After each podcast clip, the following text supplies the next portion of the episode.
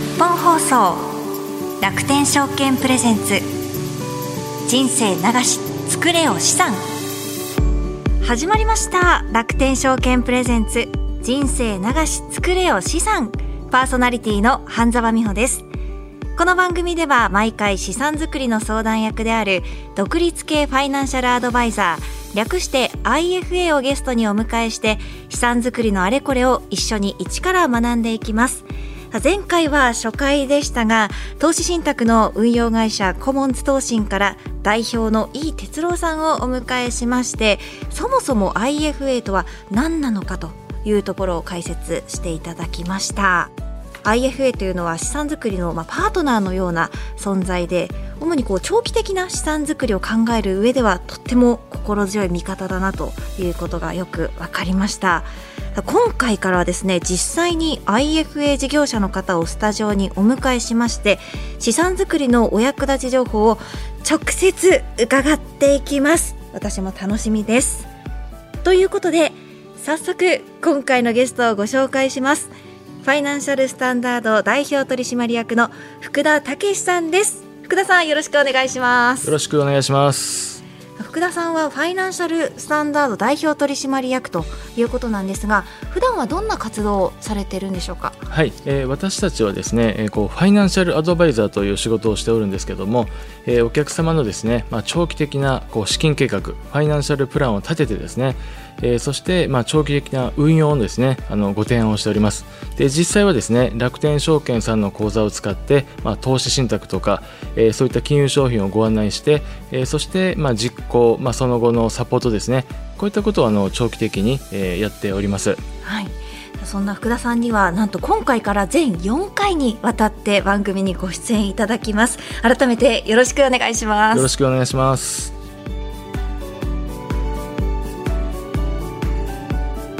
楽天証券プレゼンツ人生流し作れよ資産、この番組は楽天証券がお送りします。楽天証券プレゼンツ人生流し作れよ資産、早速今回から全4回にわたって福田さんにレクチャーしていただくテーマを発表しましょう。テーマは新NISA。さあ、新しいNISAが2024年の1月からスタートするということで、気になっている方、ニュースで耳にしたという方多いんじゃないかなと思います。私はこの新NISAについては、例えば非課税の枠が増えるとか、保有期間が無期限になっていくとか、そういったところは知っているんですが、具体的にどうやって活用したらいいかというところはちょっとまだまだ勉強不足なところがありまして、今日福田さんにお伺いできたらなと思っているんですが、福田さん、このファイナンシャルスタンダードでも新NISAの話題というのは増えていますか。はい、そうですね。やはりですね、ものすごく今注目されています。そうですよね。はい、今までのNISAと投資額も非課税額も全然違いますし、これは本当にサプライズな発表になったので、そうなんですね。はい、もうお問い合わせも多いですね。はい、この新NISA、なぜこれほど注目されていると思いますか。はい、そうですね。やっぱり岸田政権が、資産所得倍増プランというものを立ててですね、でその目玉の政策なんですよね。で、国民1人当たり投資額が1800万円までですね、はい、その運用益が出た時に非課税になると、そうするとご夫婦だと3600万円まで非課税ですから、大きいですよね。そうですよね。はい、これものすごいインパクトあると思いますね。はい、だからこそ注目されているということなんですね。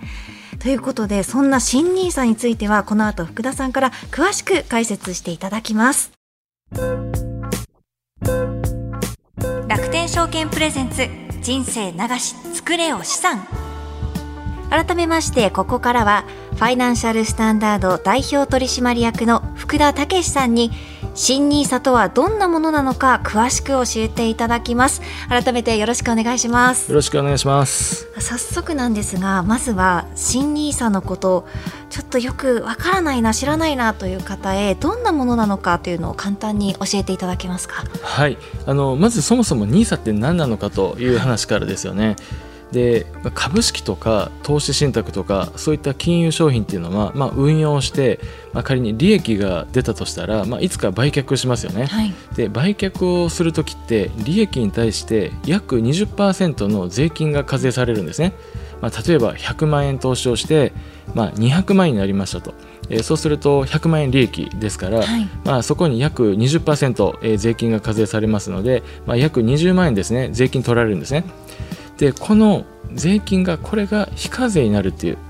こういう制度なんですね。ということは20万円分、はい、税金としてかからないので、はい、手元に来るということなんですね、はい、そうですね。だから手取りの利益が、その分増えるという仕組みですね、はい、そもそも。この新NISA今回スタートしますが、スタートの背景はどういったところなんでしょうか。はい、そうですね、今までですねNISAっていうものはあったんですけど、積立NISAっていうものと通常NISA、2つあって、はい、どちらか一方を選んでっていうふうにやってたんですけど、例えば積立NISAだと、年間の投資上限額が40万円ということで、ちょっと金額が少ないんじゃないかとか、いろんなその使い勝手のところでいろいろ指摘とかもあったんですね。はい、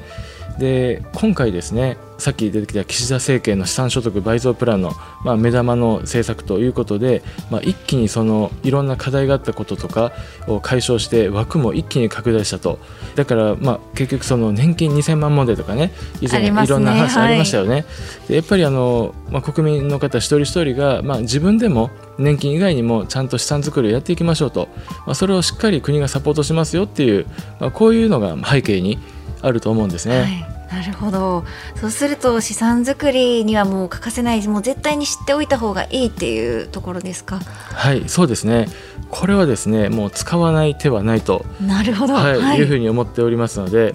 詳しくですねこれからお伝えしていこうと思いますが、お願いします。この新NISAが始まることでより長期的な運用がしやすい環境になるというところもあるんですが、実際のこのNISAというのはデメリットはないんでしょうか。はい、そうですね、圧倒的にメリットの方が多いんですけども、はい、デメリットっていうとあえて言うとですね、例えばですねこういう金融商品って損益通算というのができるんですね。例えば株式で利益が出ましたと、で一方で投資信託で損しましたと、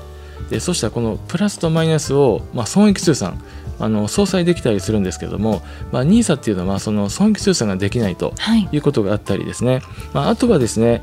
全ての金融商品が対象ではないので、ある程度限定されているところがありますので、他の金融商品でも非課税だったらいいのになという人もいらっしゃると思うので、そういう人にとっては若干デメリットもあるかなと、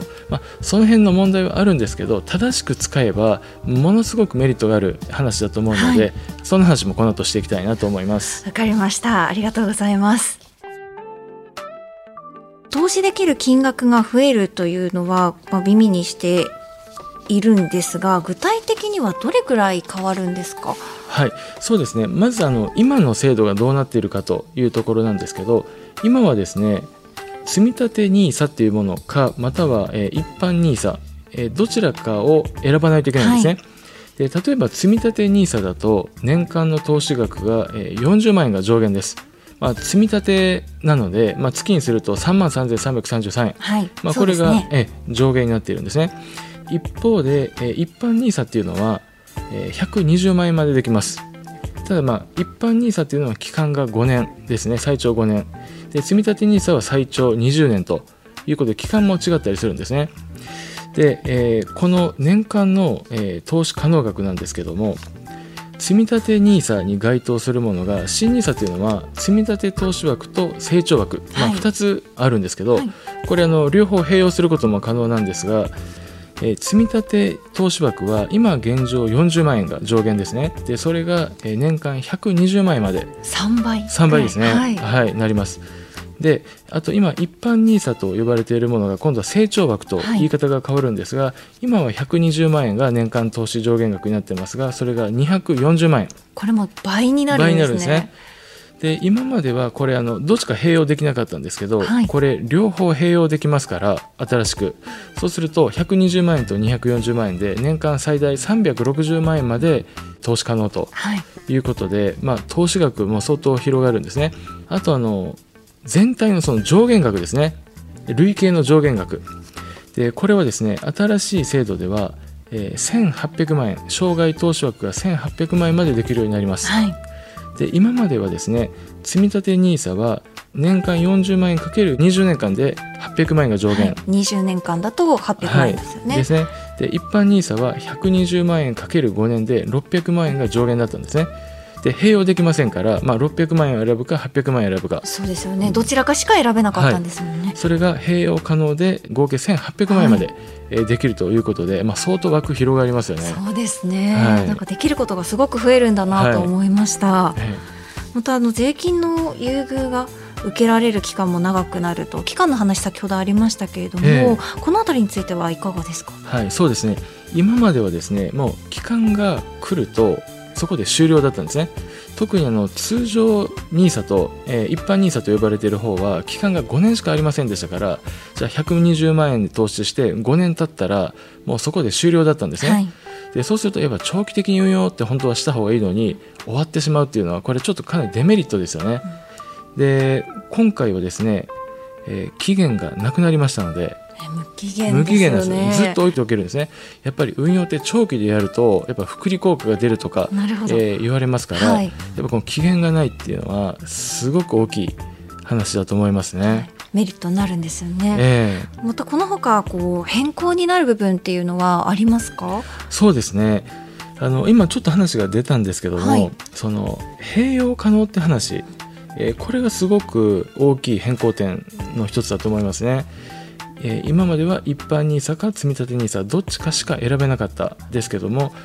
今回は併用できると、そうするとその方のいろんな運用の目的に合わせて、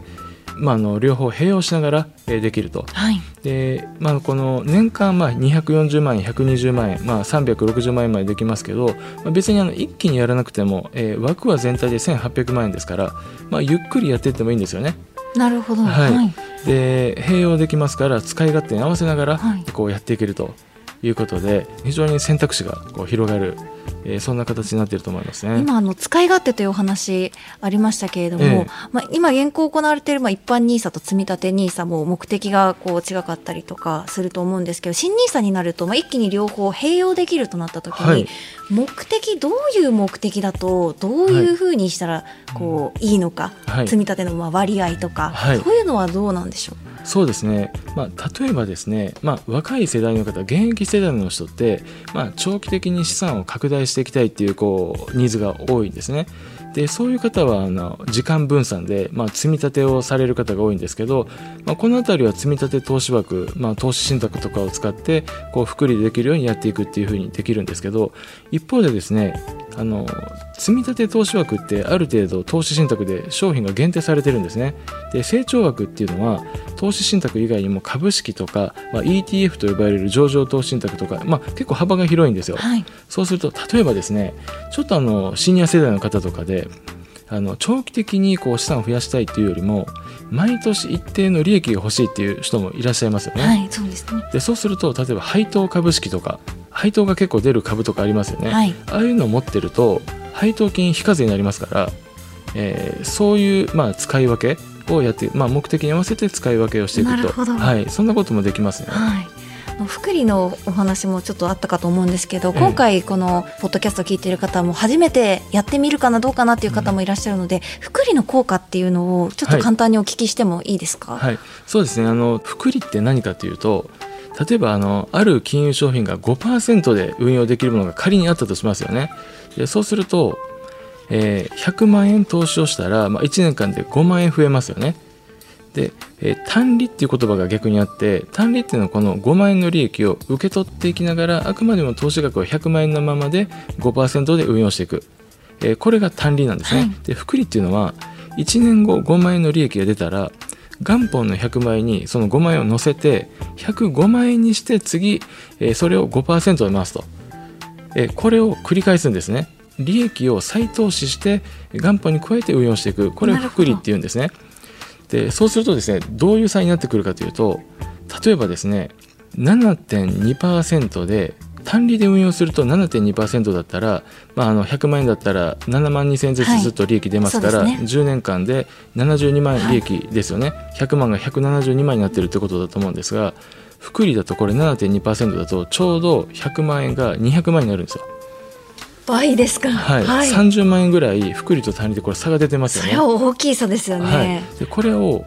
10年じゃなくて20年30年になったらもっと雪だるま式に増えていくんですよ。めちゃくちゃ差が出るんですよ、はい、まあ、これが福利っていうやつですね。なるほど。だからこそこう長期の積み立てっていうのが、まあ効果的な部分もあるというところなんですね、はい、ありがとうございます。まあ、この長期的な運用がしやすいという方向にいって、まあ、様々な変更も出ているというお話を伺いましたけれども、これまでのNISAと新NISAというのは、まあ、そもそも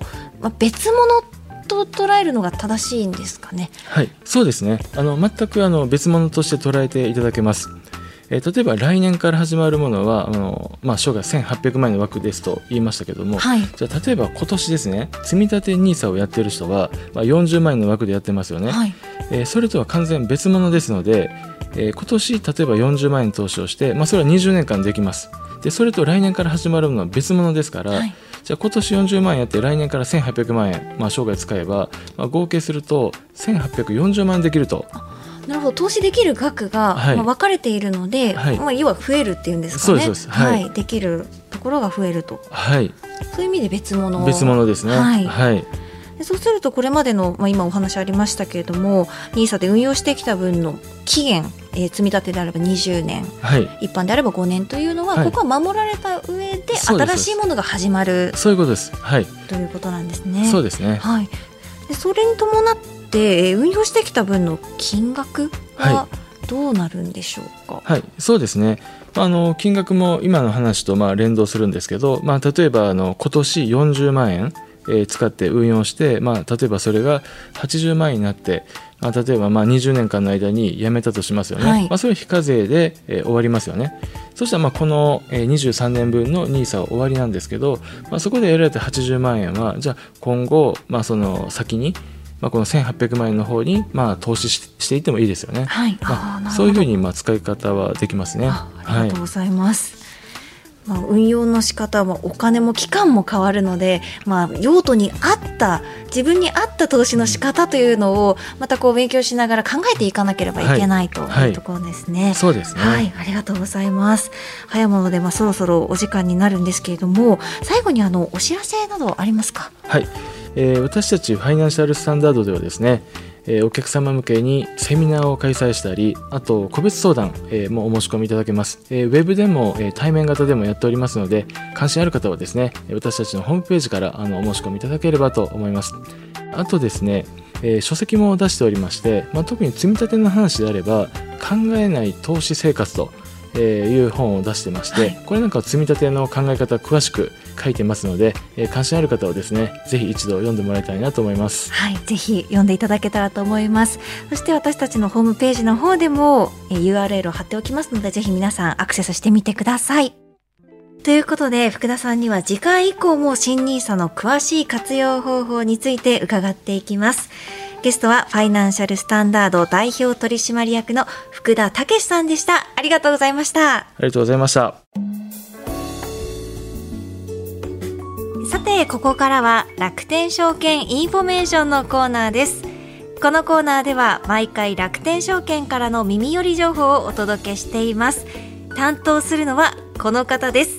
楽天証券 IFA 事業部の平田理沙さんです。平田さん、こんにちは。こんにちは。よろしくお願いいたします。よろしくお願いします。平田さん、前回ポッドキャスト番組は初挑戦ということでしたが、はい、ご自身が出演したシャープ1お聞きになりました。聞きました。公開されてすぐ聞きました。あ、本当ですか、はい、どうでした。なんか自分の声が流れてきてドキドキというか恥ずかしいというかそんな感じですか、はい、そうだったんですね。周りの方からも聞いたよとか、はい、何か反響はありましたか。ありました。社内の方からももちろんですし、自分の学生時代の友達とかからも、はいはい、久々に連絡が来たりなどありました。そうだったんですね。皆さんなんて、はい言ってましたか。番組については。そうですね、やっぱ知り合いが出てるっていうところをきっかけに、はい、これから勉強していくようであったりとか、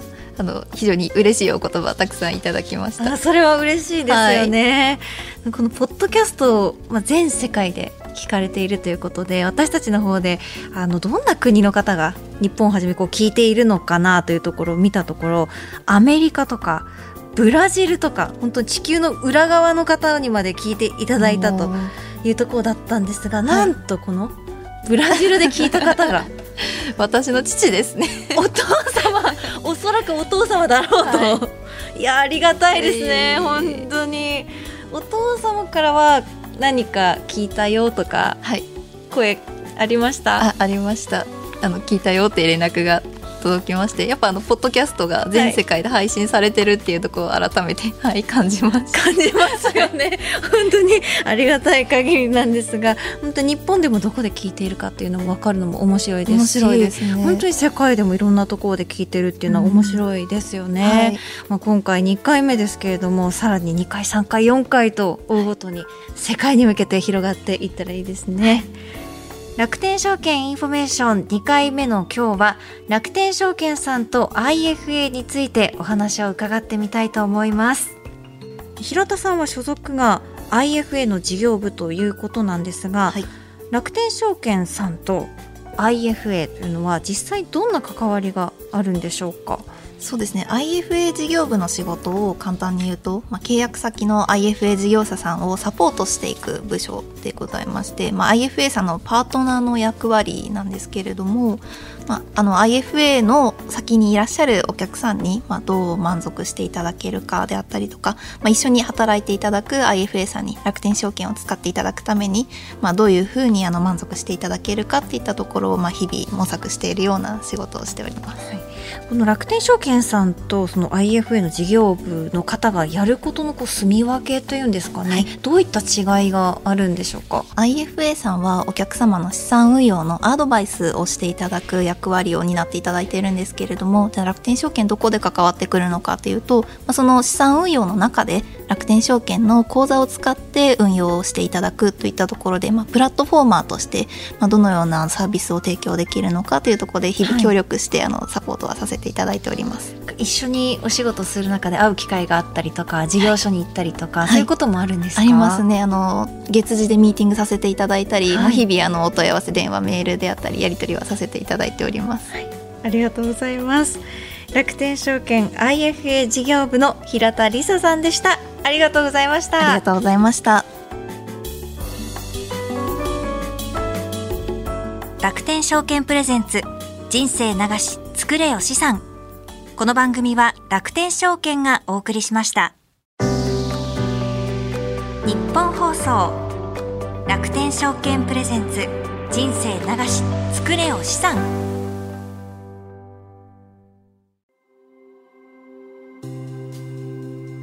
皆様には資産運用において信頼できるアドバイザーはいますか？大変複雑でかつ専門的知識を必要とする金融商品をどのように運用していけばよいのか、ご自身のライフステージに沿った適切な資産運用ができているのか不安といったお客様の声を非常に多くいただきます。多くの悩みを伺う中で最大の課題は身近に適切な相談相手がいないことだと当社は考えています。そのようなお悩みの解決手段として楽天証券は IFA サービスをご用意しています。 IFA とは公正中立な立場から皆様に資産運用のアドバイスを行うプロフェッショナルです。ネット証券である楽天証券と提携するアドバイザーが直接皆様のお悩みをお伺いし、家計の見直しから資産証券までお客様のニーズや将来計画に沿ったさまざまなアドバイスを行います。アドバイザーは特定の金融機関から独立した立場で真摯にお客様と向き合い、大切な資産を一緒に増やしていくことを常に考えています。さらに全国各地域に根ざしたアドバイザーはお客様やそのご家族と長期的なお付き合いをしながら皆様に寄り添って活動しています。楽天証券はネット証券として多くの金融商品やサービスを取り揃え、便利に低コストで金融商品を運用いただけるプラットフォームを提供しています。今後はさらに皆様のニーズや課題に踏み込み、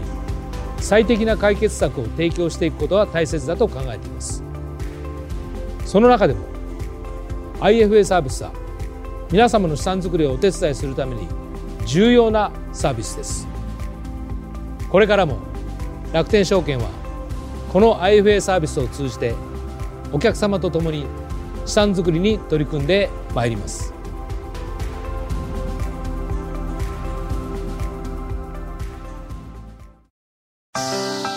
日本放送、楽天証券プレゼンツ、人生流しつくれよ資産。さあ、早いものでエンディングの時間です。今日はファイナンシャルスタンダード代表取締役の福田さんにご出演していただきました。新NISAについて教えていただいたんですが、資産形成でできることが増えるということで、これからもっともっと知識をつけていきたいなと思いました。